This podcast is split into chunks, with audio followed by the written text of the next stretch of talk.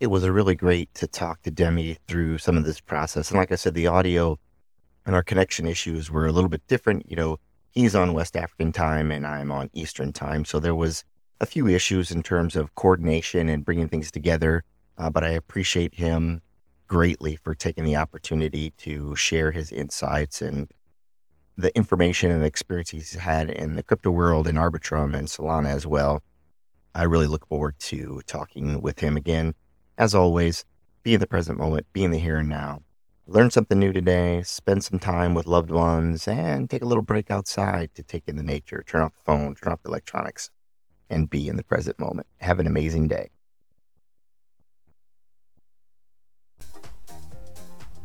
The podcast is provided for educational, informational, and entertainment purposes only, without any express or implied warranty of any kind, including warranties of accuracy, completeness, or fitness for any particular purpose.